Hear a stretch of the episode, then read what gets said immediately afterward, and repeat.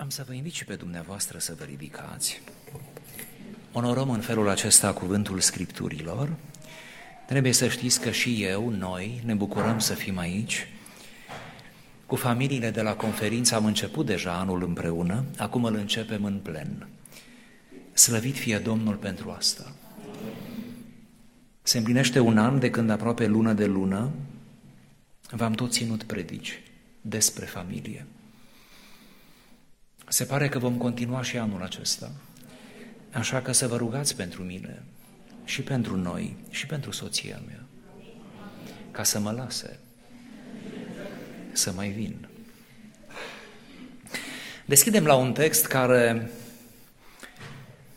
este foarte evitat, foarte evitat pentru asemenea seri. 1 Corinteni, capitolul 7, versetul 25 la 34.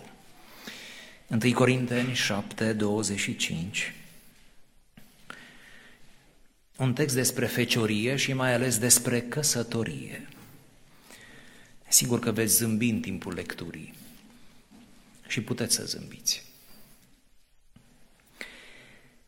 Cât despre fecioare, n-am o poruncă din partea Domnului.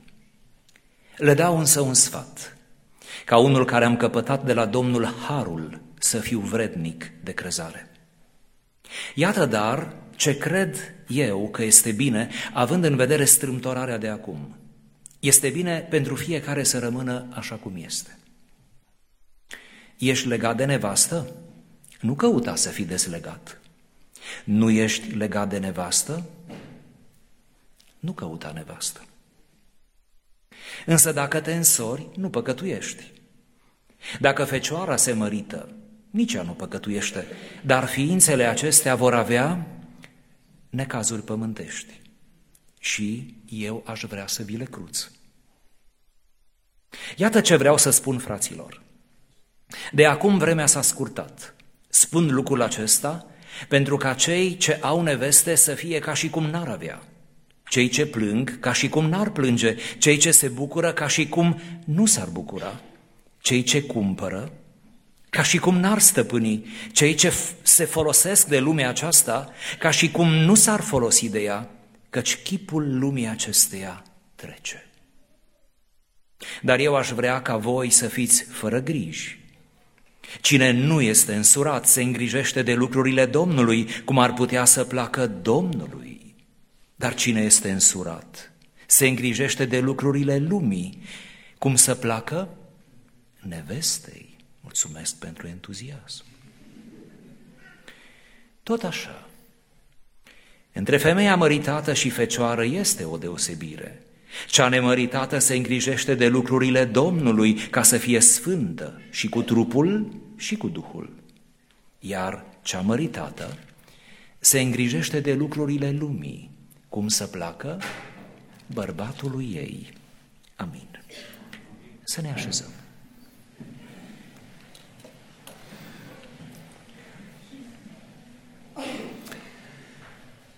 Dacă tot începem un nou sezon cu predici despre familie, îngăduiți-mi pentru această seară, și chiar acesta va fi subiectul predicii, să facem un fel de glosar, un fel de vocabular ca atunci când învățăm limbi străine. Să așezăm în glosarul nostru și ne va ajuta pentru tot anul trei cuvinte cheie care, după cum veți vedea, înseamnă aproximativ același lucru și totuși, totuși, există nuanțe, sensuri puțin diferite. Glosarul acesta l-ați putea numi, dacă vreți să-i dați un nume, glosarul conjugal, în sensul că toate aceste trei cuvinte, așezate în ordinea firească, cronologică, toate au legătură cu viața în doi, cu viața de familie. Primul cuvânt este căsătoria. Al doilea, cununia. A, nu e același lucru, nu. Și al treilea, țineți-vă bine, căsnicia. Adică ce rezultă din primele două.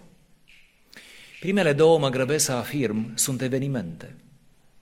De obicei, cu mulți invitați, cu zâmbete, cu flori, cadouri, muzică și voie bună. Și bani. Corect. Bani de dat și bani de luat. Corect. Cum am uitat eu asta?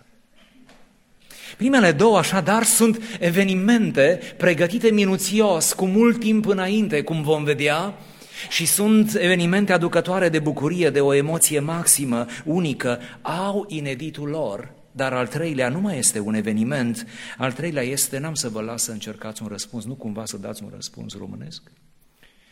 Al treilea este un proces. Primele două declanșează un proces care se numește căsnicie și care durează până la moartea unuia dintre soți, pentru că nu e așa, puțini avem harul de a ne stinge deodată, să plecăm din lumea aceasta. Așadar, ce este căsătoria? Ce este cununia? Ce este căsnicia? Care este diferența dintre ele și dacă ele se așează în mod firesc în această ordine, ce ar trebui să știm și spre ce ar trebui cumva să privim, să pledăm într-un fel pentru această normalitate, această rânduială a așezării vieții în doi. Vă propun așadar să începem cu căsătoria. Căsătoria are de a face cu ceea ce numim legea civilă legea civilă. Știu că nu sună prea spiritual, nici nu prea este, dar totul începe cu ceva nespiritual, pământesc, cu niște documente, cu niște martori, cu o ocazie din aceea care nu are legătură cu biserica de obicei, ci are legătură cu ofițerul de stare civilă sau cu primarul și înseamnă că pentru o întâlnire cu primarul trebuie să mergem la primărie. Știu că începutul vieții în doi nu este atât de duhovnicesc ci este cu totul omenesc, cu totul civil, am putea spune.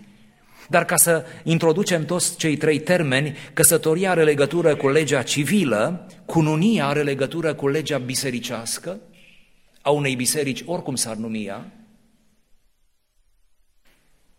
iar căsnicia are de-a face cu legea divină. Pentru că te poți îndrăgosti și căsătorii și să țină o vreme.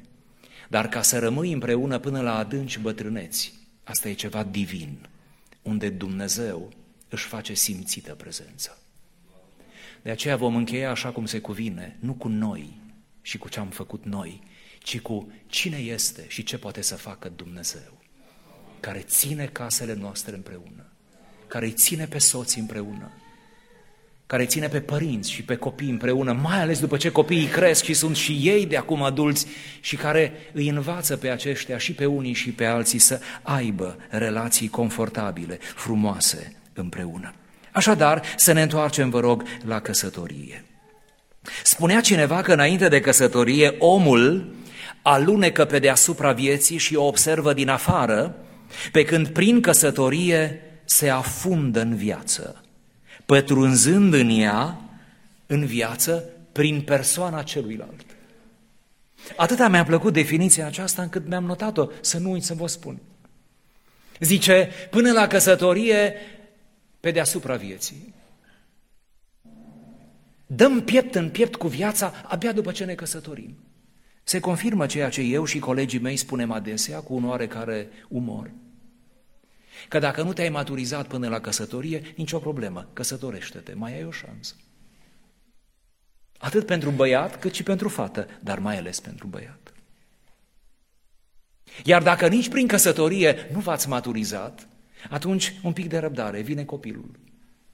Și atunci chiar e șansa voastră, e o mare șansă. Pentru că felul cum te responsabilizează apariția unui copil sau a primului copil este ceva unic, ceva special. Căsătoria așadar ne face să coborâm în profunzimile, în profunzimile vieții și are legătură cu această adâncire a noastră în viață, dar nu împreună, nu singur, ci împreună cu celălalt.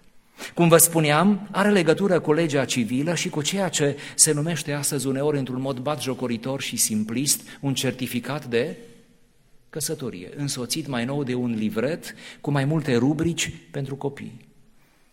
Știți câte rubrici sunt la Aproape 10. Sau poate chiar 10. Parcă 7. Câte? 7, nu? Cine are mai mult de șapte copii trebuie să meargă după un alt livret de familie. Dar important acolo între aceste două documente, documentul oficial pentru care semnezi, pe care semnezi ca să-l primești, este certificatul de căsătorie și cu toții observăm cum acest, acest certificat de căsătorie este vorbit în fel și chip și este luat în chip ușuratic și auzim pe tineri, poate nu neapărat din biserica dumneavoastră, poate nu neapărat din bisericile noastre, unde încercăm să ținem o linie, o notă, o, un nivel, dar auzim pe tineri tot mai mult spunând, pe mine nu mă leagă o hârtie. Am gândit că e bine măcar o dată în an să vorbim și despre această hârtie. Și să înțelegem că dacă Dumnezeu a rânduit lucrurile, și am să vă spun cum s-a ajuns la această hârtie în România, dar dacă Dumnezeu a rânduit lucrurile să avem cât de cât o organizare civilă, o primărie care să înregistreze căsătoriile, am face bine de acolo să începem și să ne registrăm acolo, să începem cu începutul, să nu sărim peste etape. Sunt câteva perioade, vreo trei, pe care aș vrea să vi le prezint în sinteză. Puțină istorie, vă rog să nu vă supărați. Bunăoară în perioada Principatelor Unite, 1859-1888, e vorba de anul acela 1859, știți, când s-a unit Moldova cu țara românească? Ei bine, în perioada Principatelor, nu exista căsătorie civilă cum cunoaștem noi, adică nu se emitea un certificat de căsătorie. Și totuși oamenii se căsătoreau într-un mod solemn, dar atunci erau comasate atât cea civilă cât și cea religioasă, bisericească, și iar biserica ortodoxă, da, biserica ortodoxă se ocupa și cu una și cu cealaltă. Întrebați-vă, rog, pe istoricii de profesie și vă vor spune că anumite informații despre personaje din această etapă da, din istorie, trebuie să le cauți prin arhivele nu ale primăriilor, care nu existau, ci prin arhivele bisericii. Au fost vremuri în care biserica îți elibera un certificat. De fapt, nu ți eliberau hârtie, ci te notau undeva, într-un mod foarte riguros, atent și sunt analele acelea care sunt deja parte din istorie. Cândva, așadar, nu era certificat, dar era biserica ce ținea socoteala aceasta a, a cununiilor. Și oamenii, se spune, erau foarte riguroși, astfel încât să se căsătorească după toate orânduierile și era o rușine să nu fi fost la biserică pentru căsătorie. Se înțelege biserica ortodoxă. De ce? Pentru că penticostalismul încă nu a apăruse. Nu avem nicio vină și pentru asta, da? Și cum nu a apăruse, asta era biserică. A doua perioadă, perioada regală, 1881-1938, perioada regilor, știți cei patru regi cu poveștile lor, în perioada aceasta, mai ales la începuturile ei, undeva sub Carol I și a urmașilor săi, dar mai ales de la Carol I citire, România trece printr-o perioadă de modernizare și de urbanizare. Tot în această perioadă, regele, cu precădere Carol I, își propune să civilizeze neamul românesc. Și când un rege își propune asta, te-ai aștepta să iasă, că totuși e un rege care vrea să civilizeze un neam. Și încearcă să introducă reguli privind căsătoria, ba chiar încearcă să pună la punct un proiect de lege care să fie apoi aprobat după toate orânduielile, astfel încât să avem o lege a căsătoriei și să se emită încă din timpul lui să se emită un fel de certificat de căsătorie. Dar acum țineți-vă bine, regele n-a reușit, nici urmașii lui, pentru că, din nou, căsătoria a rămas tot în seama cui fusese înainte, adică cui? A biserici. Acum vă rog să nu vă supărați pe biserică. Pentru că dacă noi eram biserica aceea, ați fi spus slavă Domnului. A treia perioadă comunistă și postcomunistă, 1947 până în prezent, în timpul regimului comunist, se fac eforturi semnificative pentru secularizarea societății și pentru reducerea influenței bisericii și ceea ce regii n-au reușit, au reușit cine? Comuniștii. Nici nu știu dacă e bine că vă deschid ochii asupra acestor lucruri. Nici nu știu dacă e bine. Numai ca să vedeți cât de ambivalentă e istoria. Și cum e și cu comunismul. În 1954, an de grație, a fost adoptat în mod oficial codul civil care prevedea căsătoria ca unică formă valabilă, în timp ce ceremoniile religioase erau considerate secundare. Important este să te căsătorești unde? La primărie. E de prisos să vă aduc aminte că sistemul comunist era un sistem ateu declarat, prin urmare s-a ridicat primăria și s-a coborât ce? Biserica. Tot mai mulți care credeau mai mult sau mai puțin în doctrina comunistă își refuzeau căsătoria religioasă, da, bisericească, și rămâneau doar cu această căsătorie civilă. Textul rostit de ofițerul stării civile și astăzi, aproximativ același cu cel întemeiat atunci, sună așa.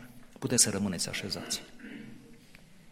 Familia se întemeiază pe căsătoria liber consimțită între soți, pe egalitatea acestora, precum și pe dreptul și îndatorirea părinților de a asigura creșterea și educarea copiilor.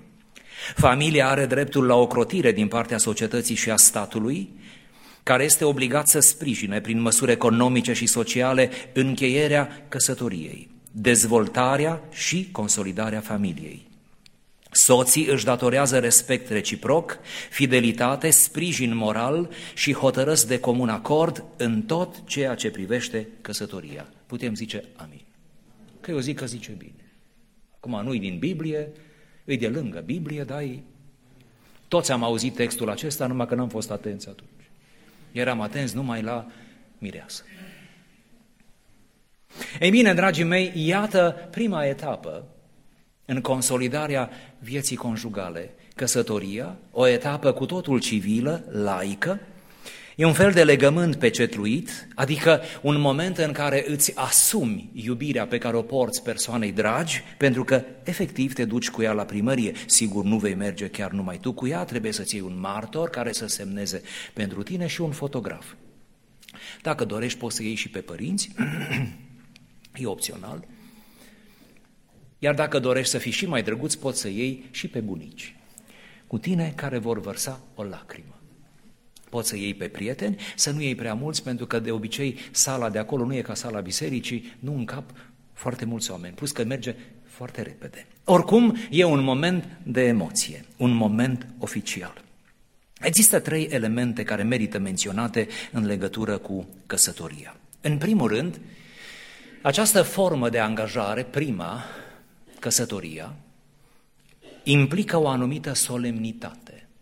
Avem nevoie nu de certificatul acela pe care îl primim că am fost la primărie, ci odată cu acel certificat avem nevoie de o anumită solemnitate, de fapt de un eveniment care să ne marcheze și care să fie cu totul diferit de toate evenimentele pe care le-am trăit până când? Până atunci. Avem nevoie de acea solemnitate fie și seculară, laică. Avem nevoie de acea seriozitate a ofițerului de stare civilă care ați văzut bine că pune asupra lui ca un jug, nu? Pune asupra lui ce? Tricolorul. Și de o parte și de alta, de obicei, este flancat de, de drapel național. Avem nevoie de tot, de tot cadrul acela de, pentru o anumită solemnitate. Mulțumesc. În al doilea rând, căsătoria înseamnă stabilitate, în sensul că oferă celor doi da? acea hârtie, mult detestată uneori astăzi, o anumită stabilitate și adăugați, vă rog, oferă și o anumită responsabilitate.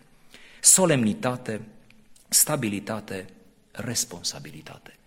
Să privim, dragii mei, spre căsătoria civilă ca spre ceva lăsat de Dumnezeu, îngăduit de Dumnezeu și care, din punct de vedere civil, să nu uităm nicio clipă asta, atestă faptul că noi suntem căsătoriți. Paradoxal sau nu, acea hârtie, dragii mei, acel certificat este cel mai tare document, cel mai puternic, cel mai elocvent care certifică relația dintre soți. Să începem așadar cu începutul.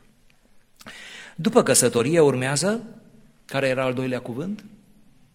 Cununia. Cununia nu mai are legătură cu legea civilă, ci cununia are legătură cu legea bisericească. Mă grăbesc să vă aduc aminte pentru că și în vremea noastră anomaliile sunt foarte vehiculate, că nu se poate săvârși cununia dacă nu s-a săvârșit ce? Căsătoria.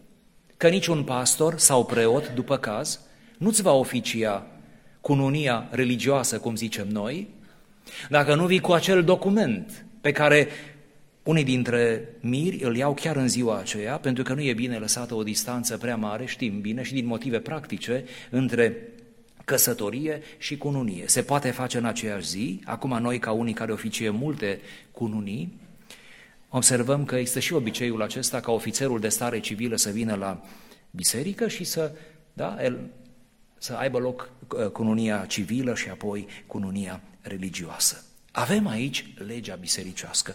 Cum, frate? Altă întrebare, altă dilemă.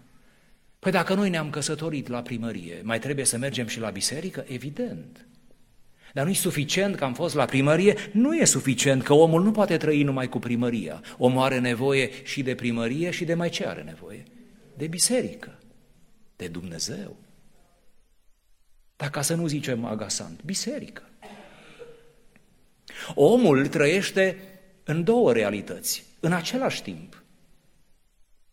Și în lume, dar nu în lume în sens imoral, printre oameni, acoperindu-se de documente, pentru că asta înseamnă modernitatea, acoperindu-ne de documente, dar trăiește și în spațiu inefabil, tainic al bisericii unde nu se știu toate până la capăt, unde nu se poate explica totul până la capăt, unde taina rămâne taină, pentru că în biserică îl invocăm și ne apropiem în felurite moduri de Dumnezeu.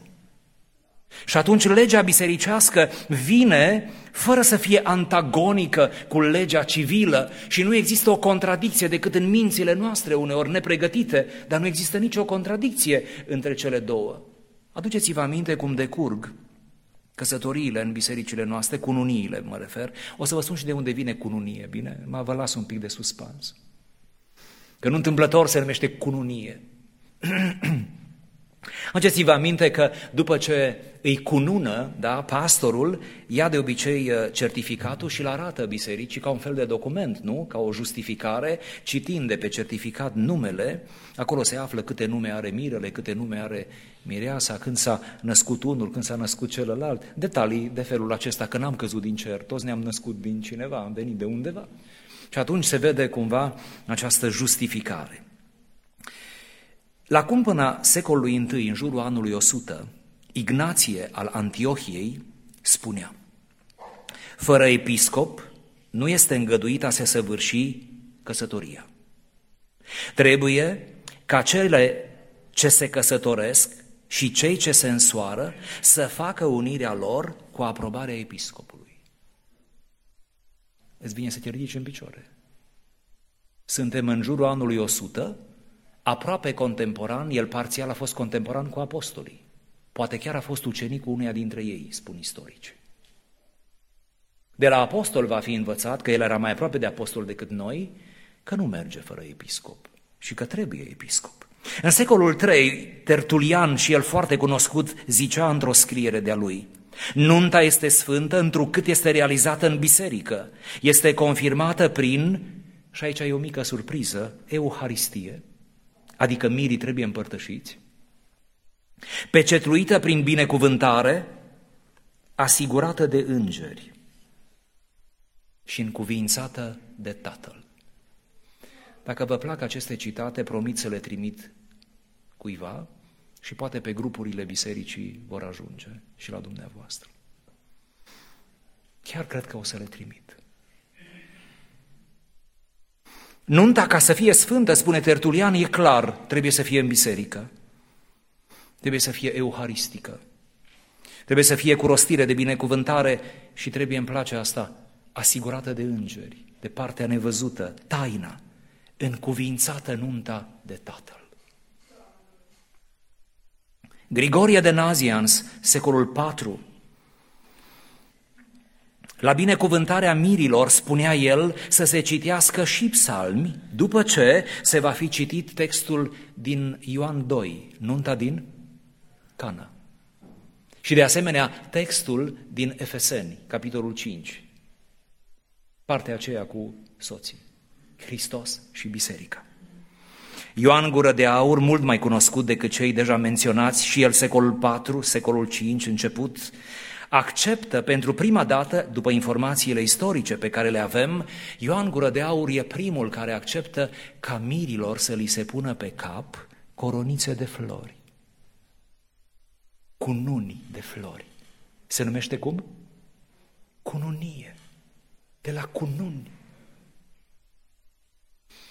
Ioan Gură de Aur, pe vremea când avea autoritatea maximă, el a fost ani buni patriarh de Constantinopol, a zis mirii, pot să vină încununați la biserică, cu coronițe de flori, acum nu mă întrebați de care flori, că nu scrie în text, care, spunea Ioan Gură de Aur într-o predică, florile acestea, cu mirii de față ne imaginăm, îi dădea exemplu, florile acestea reprezintă biruința celor doi asupra poftelor trupești, pentru că ei sunt virgini. Ei nu s-au atins trupește unul de altul și florile sunt curăția virginității. Ce frumos! Ce semnificație! De aici începe obiceiul de încununare a mirilor, de unde și numele de cununie. În secolul IV, în scrierile mai multora dintre ceea ce noi numim părinții ai bisericii, când e vorba de căsătorie, când e vorba de, de cununie, sunt menționate elemente care vor deveni mai târziu parte din ritualul cununiei. Bunăoară unirea mirilor, unirea mâinilor și așezarea cununilor pe capul mirilor, la care se adaugă rugăciunile și binecuvântările. Și trebuie să știți, vreau să fiu explicit aici, unirea mâinilor se referă la faptul că le lua câte o mână, mâna dreaptă de obicei, și o lega cu, acum nu cu un lanț, cu o funie, o lega de, o lega de mâna ei, sau invers, da? Și pur și simplu ilegal la propriu unul de altul. Bine, îi dezlega după aceea, că ei trebuia să rămână de bunăvoie, dar totul era simbolic, adică să arate legătura, da? În scrisoarea 93, scrisă după anul 383, Grigorie de Nazians, pe care l-am pomenit, îl informează pe un oarecare Vitalian că nu poate participa la căsătoria fiicei acestuia, Olimpia, nu poate participa Grigorie, vreau să spun, deși și-ar fi dorit, cităm din Grigorie, să le unească mâinile celor doi tineri în fața lui Dumnezeu. Deci era deja o expresie, să le unească mâinile, cum am arătat ca la arestare. Dar înțelegeți, adică să-i lege, să-i lege unul de altul. Prima slujbă de cununie religioasă datează din secolul IX după Hristos. Un pic târziu, știu, secolul IX, în Bizanț, normal, că în Bizanț, la Constantinopol, unde un patriarh foarte luminat, n-am să mai intru în detalii, dar chiar un patriarh luminat și cu frică de Dumnezeu, care a avut șansa de a, de a cârmui biserica într-o perioadă cu un, cu un împărat cu teamă de Dumnezeu, s-au pus ei de acord să facă o slujbă de cununie cum se cade. Și de atunci, de la slujba aceea, da, de la conținutul acelei slujbe, avem aproape tot conținutul, s-a păstrat, s-a perpetuat. Am consultat toate aceste documente și am fost plăcut surprins să văd că există trei rugăciuni mari, să spun așa, specifice pentru cei doi. Există cele două lecturi din Evanghelia după Ioan și din Epistola către Efeseni și, de asemenea, există anumite ectenii sau binecuvântări speciale acordate mirilor. Eu am și rugăciunile, dar în adins nu mi le-am pus aici să nu fiu ispitit să vi le citesc, pentru că nu avem miri. Că dacă am avea miri, acum le-am citit pe acelea, care ne vin din primul mileniu de credință. Bisericile istorice, mai ales Biserica de Răsărit, păstrează cu o maximă fidelitate aceste rugăciuni, care sunt, măcar să vă trezesc curiozitatea, le găsiți chiar pe internet dacă știți să le căutați după rânduieli, care sunt de o frumusețe aparte. Și fiecare rugăciune ancorează pe cei doi miri în marile familii, începând de la patriarhi, și până la Zaharia și Elisabeta, până Iosif și Maria din timpul Noului Testament. Îi ancorează pe miri în marea galerie a marilor familii din Vechiul și din Noul Testament. Dumitru Stăniloae spune atât de frumos – Hristos înalță căsătoria din ordinea naturii, din starea ei civilă, în ordinea harului, învăluind-o prin participarea sa la nunta din Cana în ambianța harică ce iradia din persoana sa. Altcineva de asemenea spunea mai aproape de noi, prin invocarea lui Dumnezeu în slujba cununiei, li se oferă tinerilor în primul rând binecuvântarea lui Dumnezeu, care are ca efect principal transformarea sentimentelor de dragoste în iubire desăvârșită, exclusivă și responsabilă. Și fie ca acest efect să-l aibă toate cununiile noastre, de asemenea seriozitate, de o asemenea înălțime spirituală, avem aici ceea ce am putea numi legământul împuternicit. Și desigur, există și aici trei elemente la cununie, indiferent că e vorba de o cununie în biserici neoprotestante sau în biserici istorice. Primul element pe care deja l-am reținut este noțiunea de binecuvântare. În feluri diferite, cu gesturi diferite, mai mult sau mai puțin teatrale, mai mult sau mai puțin simbolice, atât noi cât și ei, noi neoprotestanții, cât și bisericile istorice, avem un moment în care slujitorul sau slujitorii, după caz, totuși îi ridică pe cei doi în picioare sau îi așează pe genunchi, știți bine, și există o impunere a mâinilor, da? Uh, slujitorul își pune mâinile peste ei și rostește o rugăciune. În cazul nostru, rugăciunea este liberă, adică cum simte el. Dar oricum este o rugăciune solemnă, o rugăciune de binecuvântare. V-aș îndemna, dragii mei, să credem, dar chiar să credem că atunci când un slujitor se roagă cu punerea mâinilor pentru cei doi miri, o binecuvântare specială în chip nevăzut coboară peste ei. Evident că ei se roagă și ei. Evident că s-au rugat unul pentru altul, evident că ei doi și cumva unirea lor este produsul rugăciunii familiilor lor, evident că totul se scaldă în rugăciune în viața de credință, dar aceasta este o binecuvântare solemnă pe care să nu o ratezi, bazându-te doar pe ce ți-a spus ofițerul de stare civilă. Fără să desconsiderăm ce se întâmplă la primărie, totuși rugăciunea unui slujitor într-un asemenea moment de emoție și solemnitate este mai mult decât textul pe care îl rostește ofițerul de stare civilă, fără să desconsiderăm. Ai nevoie mai mult decât de o hârtie, de un certificat. Ai nevoie de binecuvântarea lui Dumnezeu. Păstrează-ți puritatea, fecioria. Și vino așa, pur, curat, ca un luptător care a învins păcatele trupești. Vino ca să primești binecuvântare. Iar noi care slujim, să vă aducem aminte mai des că se întâmplă ceva la cununie, că trebuie să se întâmple ceva. Că deși toți din familie se roagă și mirii se roagă, rugăciunea aceea e o rugăciune unică, pentru că are cumva legătură cu elementul sacramental al căsătoriei. După binecuvântare puteți să adăugați îndrumare.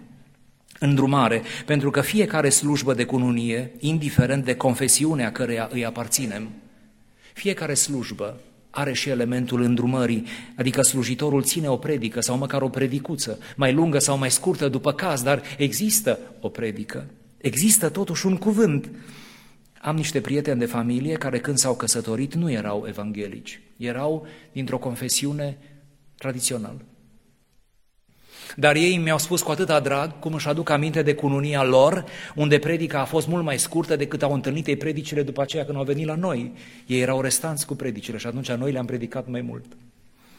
Cum acolo primiseră puțină predică. Dar preotul, aproape de pensie, om foarte înțelept, simpatic, mi-l și imaginez, zice că după ce a spus toate rugăciunile și a făcut toate orânduielile, a citit textul și n-a predicat din text deloc. O zis, n-a predicat din text. Pe asta numai el își permite, am zis asta. Uite, noi nu ne permitem, noi luptăm cu textul.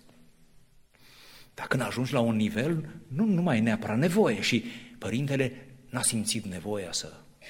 Părintele a zis că le dă câteva sfaturi, dintre care numai un singur sfat au reținut ei, dar i-a ajutat, a zis, toată viața. Au zis părintele așa în final.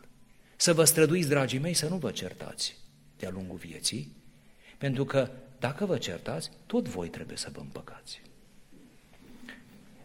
Este o chestie aproape banală, dar spusă într-un moment de solemnitate, zici, domne, asta este o evidență logică, adică e... Nu vă faceți de lucru. Mai bine să nu trebuiască să vă împăcați. Păstrați-vă în bune relații. Îndrumare și adăugați, vă rog, încurajare. Încurajare care vine din partea slujitorilor la slujba de cununie, dar vine și din partea nuntașilor, care se duc după aceea, sigur, pentru o petrecere frumoasă și nepăcătoasă, un moment de mare bucurie în care toți îi felicită, îi încurajează și de obicei nuntașii sunt și ei căsătoriți și vin și spun mirilor, bine ați venit în rândurile noastre, o să vedeți voi de acum ce urmează, dar acum e deja e prea târziu, iată-vă aici, iată-ne pe toți aici, vă încurajăm să mergeți înainte și porniți cu zâmbet. Ai nevoie de toate acestea. După căsătorie și cununie avem căsnicia care este legea divină. Nu vom insista prea mult, avem la îndemână tot anul, dacă ne dă Dumnezeu sănătate și viață. Însă despre căsnicie ar trebui să spunem trei lucruri fundamentale. În primul rând, căsnicia, adică a rămâne fidel, a rămâne monogam într-o relație cu o singură femeie dacă ești bărbat, cu un singur bărbat dacă ești femeie, adică partenerul tău, soțul tău, respectiv soția, ei bine, primul mare avantaj a unei căsnicii longevive, cu toate, cu bune, cu rele, cu încercări, cu necazuri, dar și cu bucurii și cu realizări, înseamnă această exclusivitate, această puritate morală, pentru că monogamia, pentru că fidelitatea a rămâne prin toate vânturile vieții, prin toate evenimentele, a rămâne fidel partenerului tău, nu căruia i-ai jurat credință, înaintea lui Dumnezeu, înaintea ofițerului de stare civilă, puneți, vă rog, lucrurile acestea împreună, faptul acesta este ceva sănătos pentru moralitatea ta, pentru moralitatea mea, a noastră. Familia, așadar, tocmai prin fidelitate, prin monogamie, este o pledoarie pentru sănătate morală, pentru sănătate fizică, emoțională, mentală. Suntem creați de Dumnezeu, atât bărbați cât și femei, să iubim o singură persoană în același timp și să o iubim într-un timp îndelungat, să construim relația de iubire. Nu vom intra în amănunte, dar multe vânturi bat peste o familie de-a lungul a zeci de ani de conviețuire. Faptul că unele familii rămân stabile, rămân în picioare, rămân în dragoste, în iubire, în respect, rămân ca niște modele pentru noi, e un semn de sănătate și societatea ar fi mult mai sănătoasă dacă tot mai multe familii ar fi de felul acesta. Fie bisericile noastre doar cu asemenea familii și fie ca în felul acesta longeviv, pe termen lung, să rămânem niște modele pentru ceilalți. De asemenea, un alt scop teologic și concret al familiei este nașterea de prunci, care în textele acelea de prin secolul IX este pusă în rugăciune. Nașterea de prunci și se cere pentru miri să nască prunci. Și mirii ne și imaginăm că zic amin. Sperăm că zic amin. Dar într-una dintre rugăciuni se accentuează să fie, să, să, să fie cuplul acesta cu naștere de prunci și se dă un exemplu sau două, dar unul sigur de prin Vechiul Testament de la o mamă cu mulți copii. Se pune în rugăciune ca să fie ce trebuie, ca să fie și modelul după care și și Nașterea de copii, înmulțirea, faptul că cei doi nu sunt împliniți da? în mod de plin până când nu apare un al treilea, al patrulea, adică copiii, sigur că sunt și situații din punct de vedere medical dificile și delicate în care nu apare copilul sau apare cu întârziere, totuși într-un final apare, sigur că se poate recurge la adopție, adopția este posibilă și în cazul în care ai copii naturali și totuși vrei să adopți, există mii de copii la ora actuală oficial, nu oficial, care așteaptă cumva și așteaptă părinții să fie adoptați, dar oricum nașterea de copii este clar concepută pentru familie, pentru că cei doi deja sunt împreună în stabilitate și copiii trebuie să vină în condiții de stabilitate, nu doar iubiri furtunoase și trecătoare. Și în fine, lucrarea comună a soților în vederea mântuirii fiecăruia, adică un atelier de sfințenie.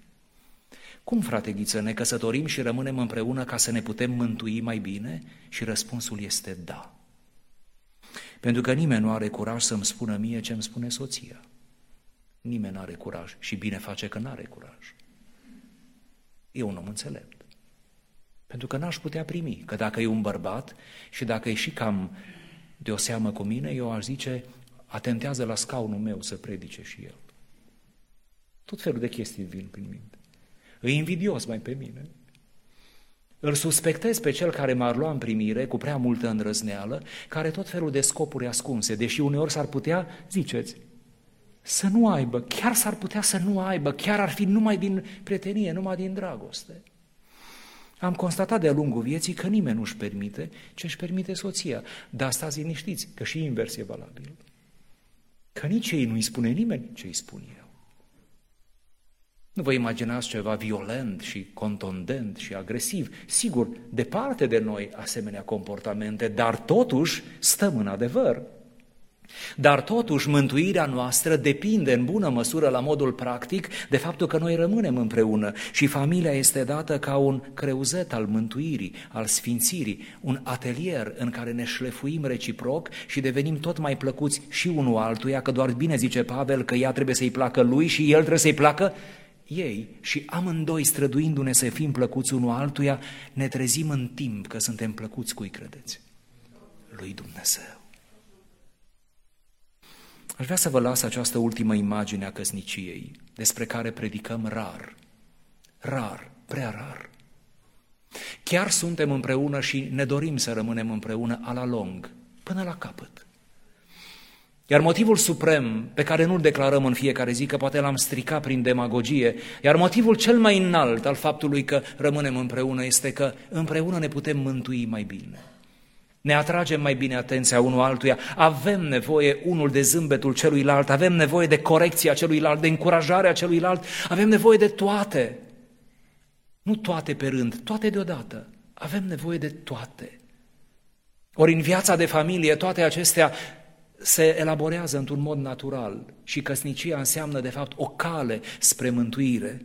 Pentru că bine spunea cineva din secolul trecut, un mare duhovnic într-o predică, Zicea că unde intră mirii, intră Hristos.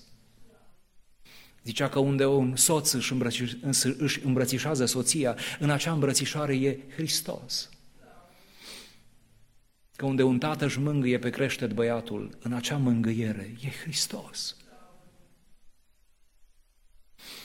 Că unde soția își ridică soțul încurajându-l, când leul din el s-a prăbușit, leul s-a prăbușit în acea încurajare, în acea ridicare, e Hristos.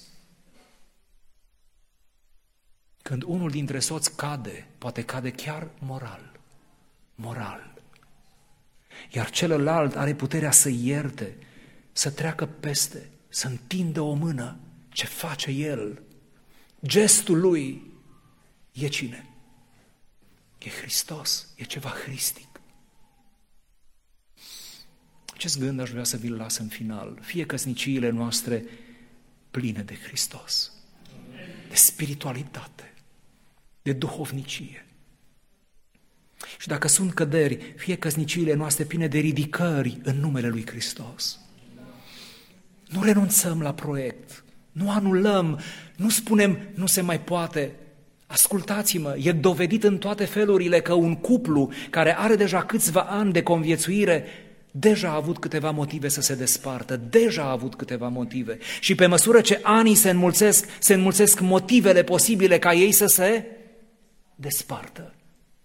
Dar dacă rămân împreună, acolo e ceva divin, e ceva din Dumnezeu. Înseamnă că ei au înțeles că la un moment dat e ceva mai presus de ei, mai presus de umanitatea lor, de mofturile lor, de dreptatea lor, mă înțelegeți? A lor ca oameni chiar mai presus decât fericirea lor, așa cum o înțeleg ei, fiecare. În felul acesta adânc și profund, aș vrea să ne gândim căsniciile. Căsnicie prin, cu, alături de, în Hristos. Și să le facem toate după rânduieli. Să nu fim atât de duhovnicești de să nu mergem la primărie atât de duhovnicesc e câte unul că zice că lui nu-i trebuie primărie, că Domnul deja l-a binecuvântat. Fugi la primărie. Îi stingi Duhul, n-are nimic. Te duci să aduci un certificat de căsătorie. Nimeni nu e atât de duhovnicesc să nu meargă la primărie. Dar să nu fim nici atât de firești încât să mergem numai la primărie. Să facem bine, să ne înduhovnicim puțin și să venim și la biserică. Să nu cădem nici într-o extremă, nici în cealaltă. Pentru că șansa unei căsnicii reușite și longevive ține și de începuturile ei, să faci lucrurile așa cum trebuie, în ordinea corectă, să ne ajute Dumnezeu. Iar cei care deja le-am făcut așa, să ne țină Dumnezeu în harul Lui și unul lângă altul. Amin.